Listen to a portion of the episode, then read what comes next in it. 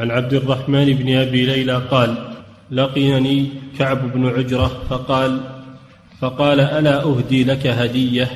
إن النبي صلى الله عليه وسلم خرج علينا فقلنا يا رسول الله قد علمنا كيف نسلم عليك فكيف نصلي عليك؟ فقال قولوا اللهم صل على محمد وعلى آل محمد. كما صليت على إبراهيم وعلى آل إبراهيم إنك حميد مجيد. وبارك على محمد وعلى آل محمد كما باركت على إبراهيم وعلى آل إبراهيم إنك حميد مجيد. الله جل وعلا قال يا أيها الذين آمنوا صلوا عليه وسلموا تسليما. التسليم عرفناه في حديث ابن مسعود.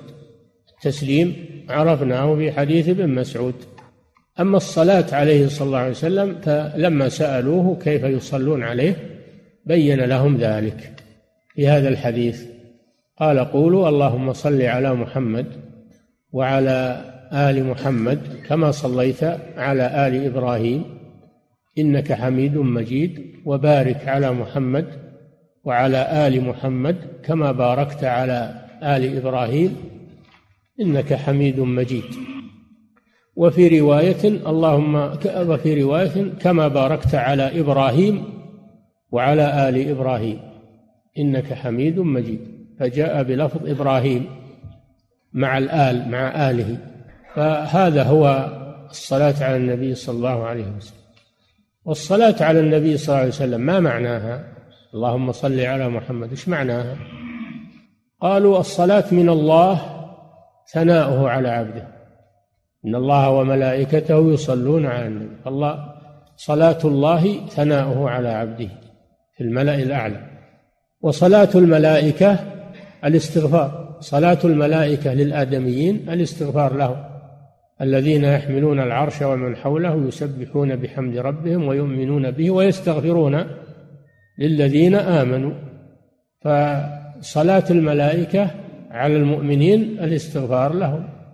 وصلاتنا صلاتنا للرسول على الرسول أو على غيره معناها الدعاء. ندعو لهم ندعو لهم فندعو للرسول صلى الله عليه وسلم بكل بكل خير وبكل بر لأنه صلى الله عليه وسلم كل خير وصل إلينا فهو عن طريقه صلى الله عليه وسلم. هو الذي أخرجنا الله به من الظلمات إلى النور وهو الذي دلنا على الله وعلى جنته وعلى عبادة الله. ما عرفنا هذه الأمور إلا من طريق الرسول صلى الله عليه وسلم. فحقه علينا أن نصلي عليه بأن ندعو له عليه الصلاة والسلام. نعم. هذا في التشهد الأخير.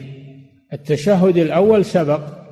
التشهد الأخير تأتي بهذا إضافة إلى التشهد الأول. تأتي بالتشهد الأول وتأتي بالصلاة على النبي صلى الله عليه وسلم في التشهد الأخير. نعم.